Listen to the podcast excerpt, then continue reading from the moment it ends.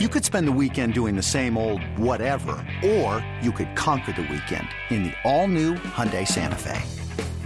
Visit HyundaiUSA.com for more details. Hyundai, there's joy in every journey. Another day is here, and you're ready for it. What to wear? Check. Breakfast, lunch, and dinner? Check. Planning for what's next and how to save for it? That's where Bank of America can help.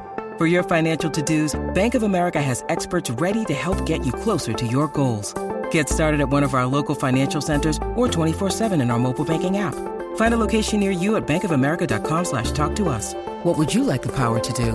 Mobile banking requires downloading the app and is only available for select devices. Message and data rates may apply. Bank of America and a member FDIC. You love them, you hate them, and you can't stop talking about them. Announcers, analysts, pundits, they're all fair game. It's Sports Media Mayhem with Alex Reimer. Time to let it rip.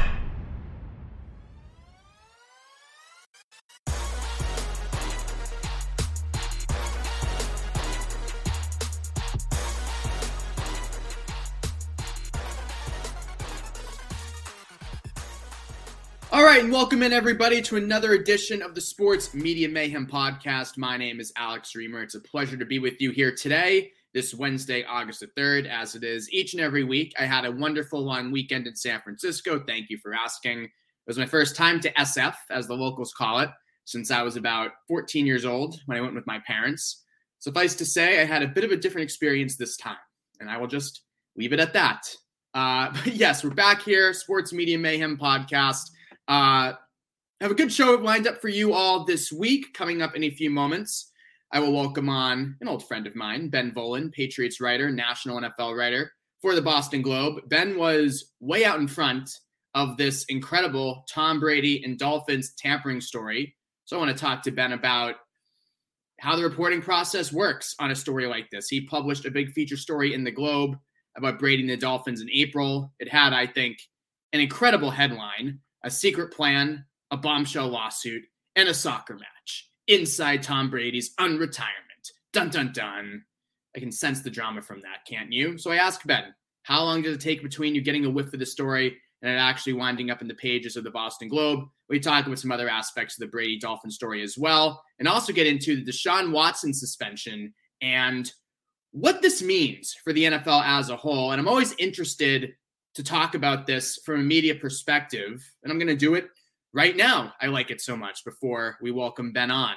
Um, so I'm sure you know this week, Judge Sue Robinson uh, was determining Deshaun Watson's punishment. The NFL recommended a full season suspension. She ruled on Monday that Watson will only be suspended six games for violating the league's personal conduct policy. Her reasoning was kind of confusing. She said that Watson's behavior was predatory and egregious, but she rejected the league's request for the full season suspension because she also said that his behavior was nonviolent, which seems very contradictory to me. I'm not quite sure how you can have predatory and egregious behavior and also have that be nonviolent. That seems very odd.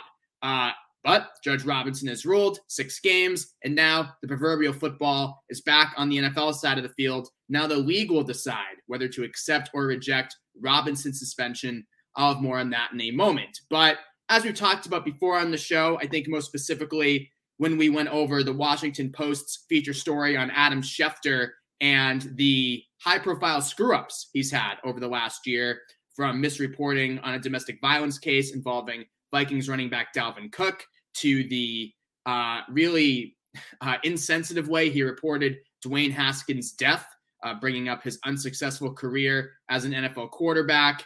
Uh, a number of high profile blunders for Schefter over the last year or so that makes you wonder or makes you say, mm, maybe a guy like Schefter, who's always on and is always tweeting breaking news, always getting out of press releases, maybe he should just stick to the X's and O's and leave these serious off field issues where serious violent crimes are being committed or there's death involved, like in Dwayne Haskins' case. Uh, maybe it's better for Schefter to take a step back and leave these stories to those with a bit more of a wide angled perspective and those who can take the time to have a bit more of a wide angled perspective. I would say the same thing applies to any sports writer who writes about these issues purely in a sports context And uh, that's what we had this week with a columnist by the name of Marla Ridenour of the Akron Beacon Journal. Uh, she wrote, I think, it's a column that almost reads as a parody. If you want an example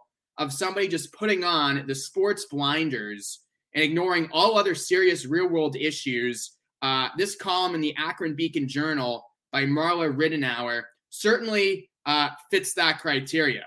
Here's the headline, and it frankly tells you all you need to know. With Deshaun Watson's six game suspension, Cleveland Browns record first victory of 2022. Mm, that's right.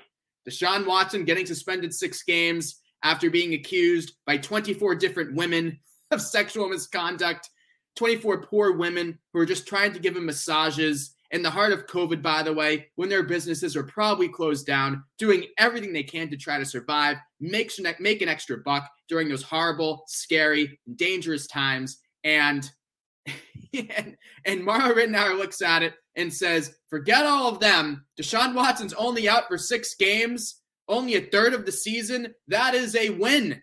That is a win for the Cleveland Browns. What a way to kick off 2022. And this is her lead. It's almost as good as the headline. Personal feelings and long buried trauma aside, the Browns' quest for a championship remains alive. So forget your feelings, forget the trauma that you may have if you're a Browns fan who's been a survivor of domestic violence or sexual violence. Forget that. The Browns' quest for a title remains alive. This pathetic franchise may finally make a Super Bowl run on the shoulders of a quarterback who's been accused of being a serial sexual assaulter uh, of women, massage therapists who come in just trying to make an extra buck. Oh, great. I feel so good about that, don't you? And Ridenour continues, uh, these, these, these sentences are just so great. Uh, whether Robinson's ruling was too lenient after two Texas grand juries failed to indict Watson on criminal charges is a separate debate. And when you're writing, every single word is subjective. So when you're writing this sentence, whether Robinson's ruling was too lenient after two Texas grand juries failed to indict Watson on criminal charges is a separate debate. You're not just saying that's a separate debate. You're saying, uh, yeah, no criminal charges here. In my mind, debate settled. Never mind that standards for a criminal indictment, much different than the standards the NFL is using to justify its suspension of Watson and its disciplinary policy. Never mind all that. Cleared by two grand juries, up, nothing to see here because, as we know, uh, everybody who's ever committed sexual assault has been indicted on criminal charges, right? They never miss it. If you're not indicted, it means you're innocent. We all know that please. I guess all these 24 women just lying. They must have loved it. They must have wanted the publicity.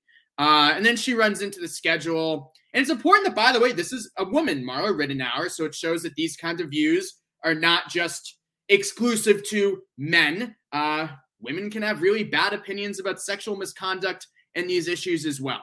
Uh, she runs through the Brown schedule. She says that Watson will play against the Ravens and Bengals and Bills and Steelers. Oh my.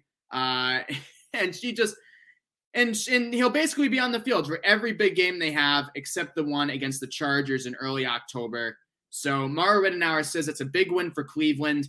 I understand wanting to be a little different, and frankly, if you were to write a column in the Akron Beacon Journal or any publication about how Watson's six-game suspension is not nearly enough, uh, you know, you're going to be far from the only voice saying that. So, in one way, I do credit this columnist for trying to think a little outside the box and trying to give a bit of a different perspective on it because let's be real, hammering Roger Goodell and hammering the NFL for whitewashing sexual violence uh, is not really the most brave or original take at this point. It's an important take to have, but if you want to make an impact as a columnist, you want to try to find the angle that people are not talking as much about.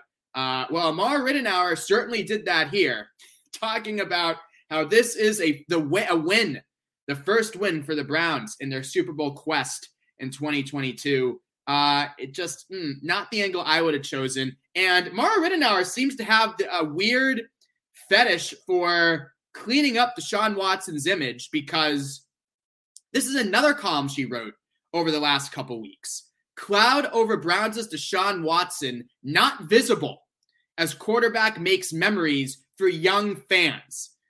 Of course, when Watson showed up to Browns training camp, he was given an ovation by the Browns fans in attendance, and the young kids apparently had a good time as well. I mean, again, Deshaun Watson gets a standing O from Browns fans at training camp, and you as a columnist, you're writing about how the clouds over him. Yeah, just clouds. Yeah, these 24 women accusing Watson of forcing them to touch him inappropriately. Yeah, they're just clouds. And they're not even visible because we're at training camp. And Deshaun Watson is making all these memories for the young fans come true. So I don't mean to rip on Mara Ridenour of the Akron Beacon Journal. She's a local columnist. I'm sure she's working hard, trying to make an impact. But if you want to teach a course on the way for sports writers to not write about these kinds of issues, I would just print out the Deshaun Watson columns and rest my case. Um, so the other part of this Watson equation is the question I raised at the top of the show. What kind of impact, if any, will this have on the NFL? And we've seen this happen time and time again. There's severe underpunishment when it comes to sexual misconduct. There's all of this fleeting outrage, tweets, columns, you know, now videos, takes, what have you. Everyone rips on the NFL for not caring about women, not caring about promoting the image of the league. And then it moves, and then everyone moves on. And when Deshaun Watson returns in week seven, he'll get a pop from the home crowd, and that will be it. It will seldom be mentioned again. If the Browns do wind up in the playoffs, then maybe you'll have a passing mention of these so called clouds that were hovering over Watson. And I'm sure you'll have some buffoon car analyst try to frame it as a redemption story and they'll get crushed. But other than that, it, it won't really be brought up.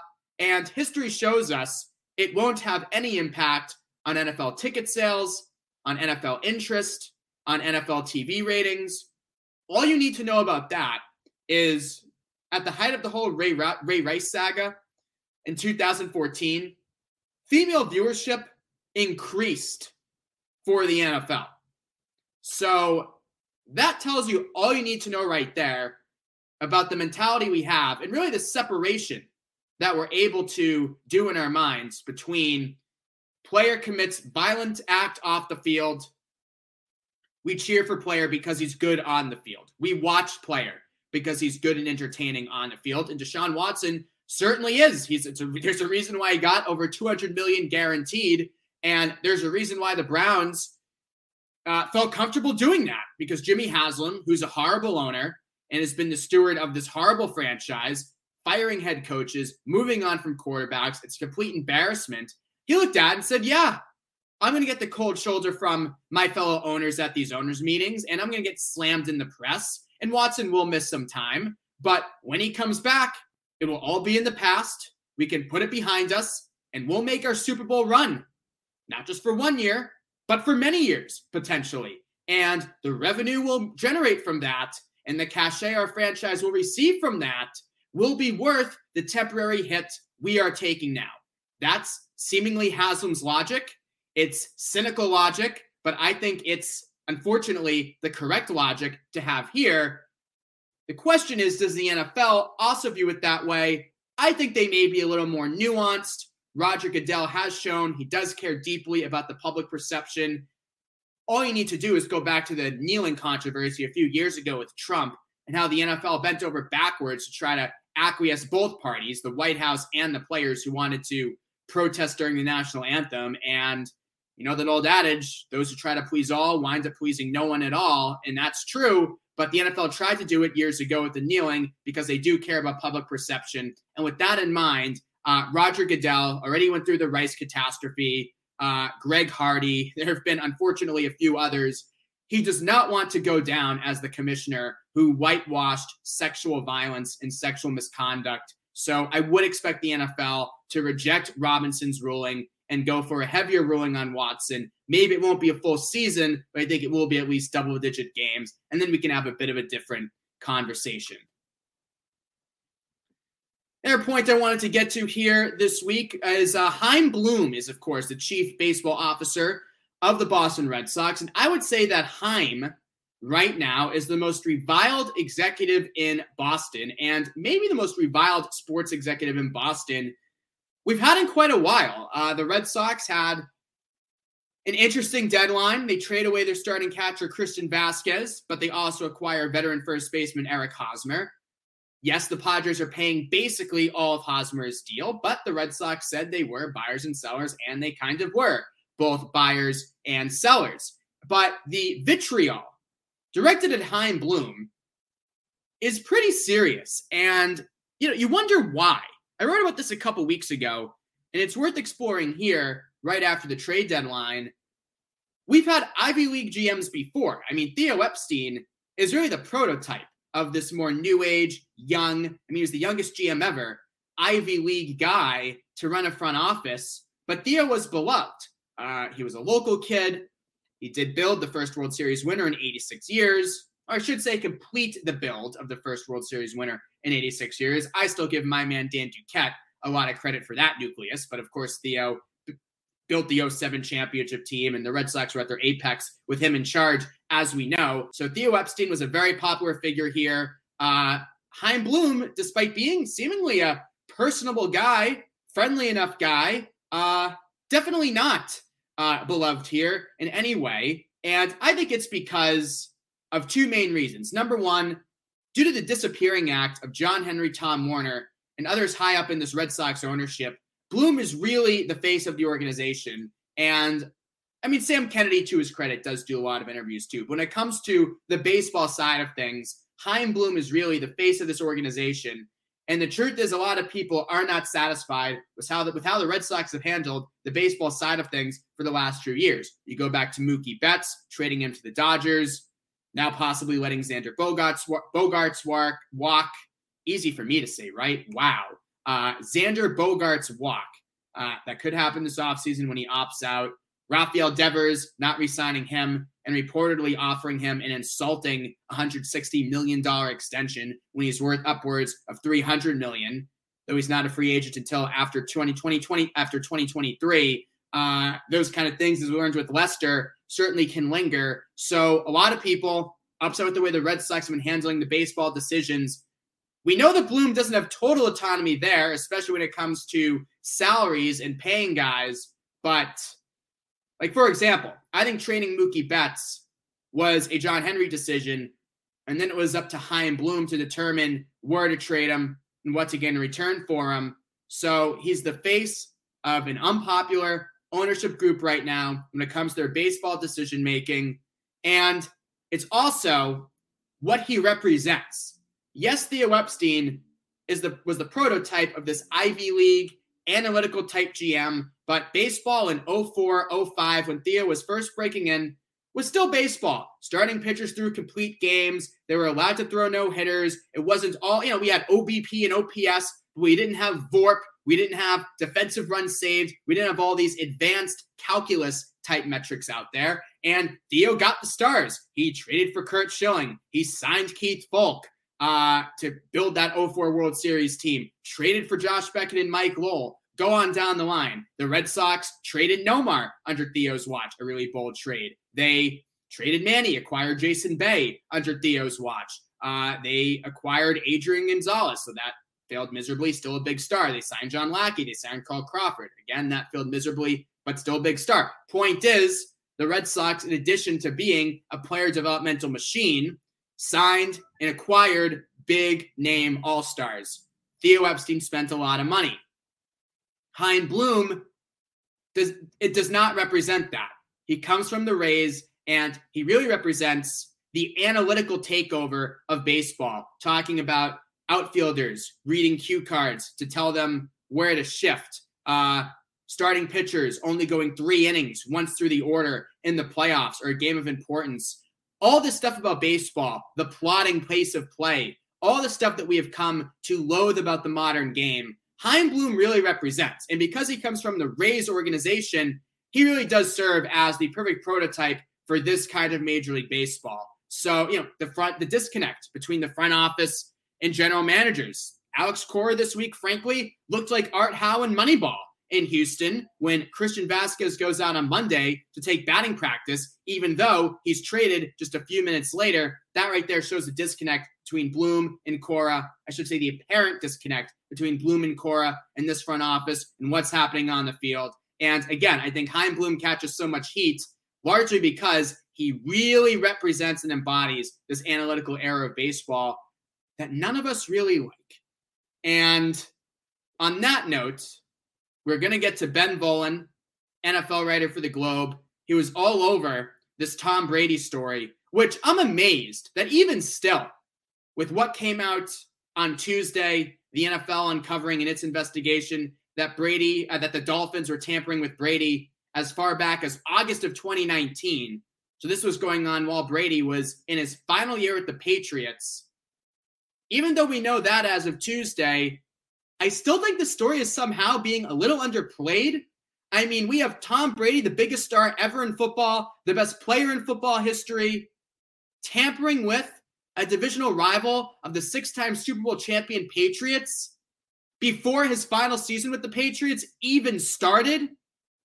That sounds like a bombshell to me. I don't know. Man, I don't know what I'm expecting, but I would be expecting more. So we're going to dive into this story and all the interesting side stories that go along with it with Ben Volin of the Globe. He's coming up on the other side of Sports Media Mayhem. Thank you, as always, for listening. It's Kaley Cuoco for Priceline. Ready to go to your happy place for a happy price? Well, why didn't you say so? Just download the Priceline app right now and save up to 60% on hotels. So, whether it's Cousin Kevin's Kazoo concert in Kansas City, go Kevin, or Becky's Bachelorette Bash in Bermuda, you never have to miss a trip ever again. So, download the Priceline app today. Your savings are waiting. Go to your happy place for a happy price. Go to your happy price, Priceline. And welcome back to the show. As I was saying in the opening, it's been a while since I've spoken and actually seen Ben Volin, but uh, happy to see him now. Ben, how are you, sir? Alex, always a always a treat, man. I'm doing well. Uh, hope you're having a great summer, and uh, thanks for having me on today. I am. I look pretty tan, I think, so it is a good summer, right? You can tell by tell by the glow. You look rested as well. Um, I think you had a haircut since last time I've seen you. It's been that long. I did. I I was kind of cliche. I grew the pandemic hair. I, I, I grew the Jufro out, and uh, I finally got like my first razor cut, um, like uh, three weeks ago, maybe. Not too tight, you know. I still number yeah. four razor. Yeah. Uh, still trying to grow the curls on top a little bit, but the the big curly mop is now gone. I like it. So that's good. Get get a good men's regular just in time for training camp. Belichick would like that as a military guy. Exactly. Um, so hey, you were out in front of this huge Brady's Brady Dolphins story. You published in April the feature in the Globe, a secret plan, a bombshell lawsuit, in a soccer match inside Tom Brady's retirement. Love the headline. Uh, but I'm curious, when you come across a story like this, what is the reporting process like? Like, how long was it between you catching a whiff of this and putting together the extensive feature story that you did this spring? Uh, about two months, to be honest. And and it's not like I was, you know, really like gathering string the whole time. But frankly, what it was is when he retired, I heard some good juice that Brady had something cooking. That Brady was going to be he, he wasn't going to be sitting around for long. That this wasn't really a retirement. Um, however, and and I it, it was good info, and it and it ended up being like every word was proven true yesterday by the NFL. Um, but I didn't have two sources on it, and we do have pretty high standard. I didn't feel comfortable like really going with it early without more corroboration. And and that's kind of a story that that's tough to corroborate. Like, hey Tom, you going to the Dolphins? Like, you know, what do you? Hey Don Yee, can you t- can you confirm this for me? Yeah. Um, so I I sat on it for a while, and Mike Florio, to his credit, he he beat me to the punch. He he got it out first. Right. He had um he he kind of introduced the Sean Payton angle, which uh, I was I was only kind of aware of what was going on with Brady. I didn't realize that there was a tie-in with Payton. And then once kind of that initial trickle came out, I was able to double back with a couple of sources and um, get some really good insight into everything. And then some of it is just kind of following along and, and knowing how to piece the narrative together. I mean, you didn't need sources to know that Brady was going to the Manchester United football match and that they're owned by the Glazers and that, um, you know, thankfully, like Rich Ohrnberger, a former Patriots linemen. He had some good insight that uh, about why the Brady Bruce Arians uh, relationship wasn't uh, uh, going so smoothly, the, you know, this past year. So it's a combination of like you know working sources and kind of building information, but also just gathering string and and just kind of observing everything that went on. And eh, what's funny is I, I first spoke about everything in like mid March uh, on WEEI, and I was on the Merloni and Fauria program. Right. It all out, and they thought I was a crazy conspiracy theorist. But I was like, no, I'm telling you guys, this is what's going on. And it got to be like early April. I was talking to my editor. I was like, you know, I've never like really written this for the Globe, like it kind of soup to nut, because it, it was right after Arians got fired, and it's like, how did Brady go from? How did we go from Brady retiring and Arians looking for a new quarterback to like a month and a half later? Brady's now back and Arians fired. So I just thought it was important to just kind of put together a whole soup to nuts kind of piece, and um, it worked out well. And and uh, going back and reading it, you know, it's everything that the NFL said yesterday. So um, it, it, was uh, it was a, it's been a fun story. One of those weird ones, like it's truth is stranger than fiction. It's it's yeah. such a story, and uh, frankly, it took a, an even stranger turn yesterday when we learned that um, Brady and the Dolphins were talking to each other all of 2019 from as soon as um, training camp that year, August. So that that to me added a whole new layer to the story. Yeah, I mean it's been like a three-year courtship. It shows that secrets can still be kept. Maybe not forever, but we had no idea it went back that long. And even if you have just not even a cynical mind, but just a mind that follows the dots, Brady's retirement and how haphazard it was, and then coming back, such a strange story. There's no way anybody with a with a sentient mind, as I like to say, could have taken that at face value. I mean, so strange. Uh, definitely, yeah. The way that it leaked out on a Saturday without Brady's control, and they tried to put the toothpaste back in the tube, and then he came back on a Tuesday. And look, this thing, it was all going to happen. He was going to go to Miami. He was going to be, you know, team president, uh, probably own three percent of the team. And then the Brian Flores lawsuit just messed up everything. It was filed the same day that Brady retired. The two events had nothing to do with each other. Brady, I don't think, had any idea this lawsuit was coming down the pike and it just made the situation toxic and and spoiled all their best laid plans. Um, and and you wonder about the Sean Payton piece too. Uh, the Dolphins got slapped yesterday for um, uh, contacting Payton before he had officially stepped down from the Saints. You wonder if he would have stepped down had he known that the Dolphins thing would have blown up. Uh, you know, would right. he still coaching the, the the Saints right now? Um, if he had known that he would be out of football this year. So uh, that, that to me is another interesting tentacle to this. My question too is how did the NFL uncover the 2019 tanker, uh, tampering when they were initially investigating the Flores tanking charges and what happened this offseason? What's your theory there? Well, so Flores also put tampering in there, right, and he, yes. they tried to get him. So we knew that the the Dolphins had tried to woo Brady in like February of 2020, which was after the season which is like it's a month before free agency. That kind of tampering happens all all the time in the NFL. I, I didn't think too much of it, but to learn that it, it happened as early as August that year is is certainly fascinating. And to me, yeah, the fact that they were able to conclusively prove this and say there were numerous and detailed conversations between Brady and Bruce Beal means they got someone's cell phone, and I'm I'm I'm guessing it was uh, Bruce Beal's cell phone. He's a, a, limited partner of the Dolphins. Um, he's a real estate guy. He's a, I think, has strong Boston ties. Yeah. Friend of Brady has been on the Bros trip to the Kentucky Derby. Um, so you know, I'm sure maybe they were just talking a lot, but uh, about you know what have you, not necessarily the Dolphins, but they either got someone's cell phone or Stephen Ross spilled everything because supposedly Brady and Bruce Beal were talking throughout the season, and then Beal would relay the contents back to Ross, and maybe Ross decide maybe you know. I tend to think Ross and the Dolphins got off easy that the NFL let them slide on all this tanking stuff. So maybe part of it was no, you got to come clean. You got to tell us all this stuff about the tampering.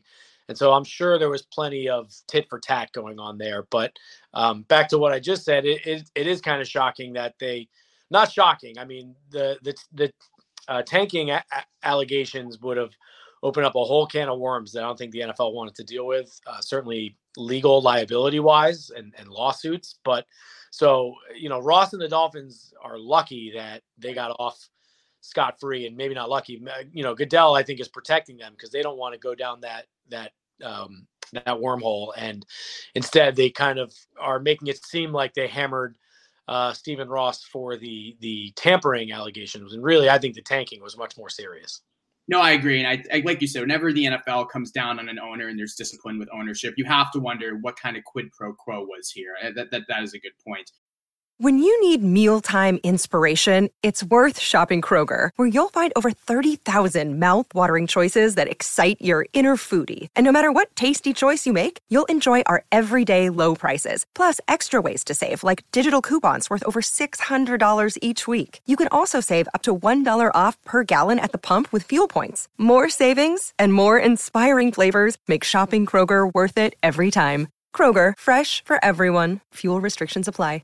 Switching gears here, you also wrote about the Deshaun Watson six game suspension this week. I'm curious from a media perspective, always. Obviously, when this gets announced, six game suspension, there's all sorts of outrage, criticism, columns, tweets, etc. But I'm curious at this point in 2022, Ray Rice was almost 10 years ago. Does this kind of stuff have any impact on the NFL besides fleeting outrage? Uh, if they if they've really botched this, then I, I do think that it has an impact on the NFL. I mean, Roger Goodell, I, I, think, was close to losing his job in the wake of the Ray Rice situation. And that's why they came up with the personal conduct policy and they tried to standardize um, their punishments here with this and their processes. Um, so look, I, I, look, I think if they if they leave this alone, because so Roger Goodell and the NFL, they have three days since Monday. So coming up tomorrow, Thursday, they have three days to appeal the decision, and then Roger Goodell hears the appeal, and they're allowed to increase the punishment. So even though Judge Robinson comes down with six games, it's still the ball is very much in the NFL's court, and they can do whatever they want. So to me, this is an easy layup for Goodell and, and the NFL as far as PR, doing the right thing, just appeal it, increase the punishment. I don't know if it's going to be a year, maybe 10 or 12 games, but I don't see many people being very satisfied with the six game suspension that Watson got. And it seemed kind of a random way that, that Robinson even landed on that number. So to me, it's an easy PR win for them to increase the punishment. And it's, they'd, they'd get crushed, I think, if they just leave it alone. Because I, I think already you're seeing national women's groups and and things of that nature already speaking out and saying the NFL's punishment is toothless. And the NFL can say well it's a independent arbitrator. This wasn't our decision. But if they let it lie and if they let it be then it is their decision. So to me they will get crushed. They will have I think very bad publicity. Will it affect ticket sales or TV contracts I'm not sure, but public opinion does matter to them. Ro- Roger Goodell, his legacy does matter to him. He doesn't want to be known as the guy, you know, sweeping domestic violence and sexual assault under the rug. So there, there will be a lot of outrage, I think, if they don't increase this punishment. And so it, to me, that's an easy layup for Goodell. Appeal it, double it, you know, make it a 12 game suspension, and I think that'll get a lot of people off his case. Yeah, I think we saw from the whole kneeling stuff a few years ago. The NFL does value public perception, does value that intangible aspect, certainly. My last one for you, Ben, going back to the Patriots real quick. Some guys who have actually played professional football, Robert Griffin III, I saw Dominique Foxworth said it this week as well, are claiming that the Patriots not having an official OC is actually an advantage to them. I've only played flag football in my life, so maybe I'm not privy to this, but where are those guys getting this stuff? Out of their ass or out of Foxborough? What do you think? Which one? Uh, you'll have you'll have to ask them where exactly it's coming from. Um, it, it, matters internally that the Patriots, the players, the coaches, that everyone knows the chain of command. So it doesn't necessarily matter that we don't know who the offensive coordinator is, but it matters internally. You want to have uh, accountability and know where things are coming from. So it looks like it's going to be Matt Patricia. Honestly, Bill Belichick is very much in charge. Uh, I, have heard a lot of stories the last couple weeks about even even like during the Charlie Weis days, Belichick would be like like during the games hey charlie they're doing xyz on defense so you need to call abc like he's basically all, always been telling the offensive coordinators generally um, what to run. I'm coming around on the idea of having so with patricia and Belichick, two kind of defensive coaches i like that in mac jones's ear you know the, that you have a defensive coach in mac jones's headset telling him hey watch out for the safety doing this. So i am coming around on it but uh, no, 31 other teams named their offensive coordinator. It doesn't seem to be a competitive disadvantage. So I wouldn't say it's an advantage that the Patriots are not doing it, but it doesn't necessarily have to hurt them either. Ben, great to see you, man. Thanks for coming on. All right, Alex. Always a pleasure, man. Thank you.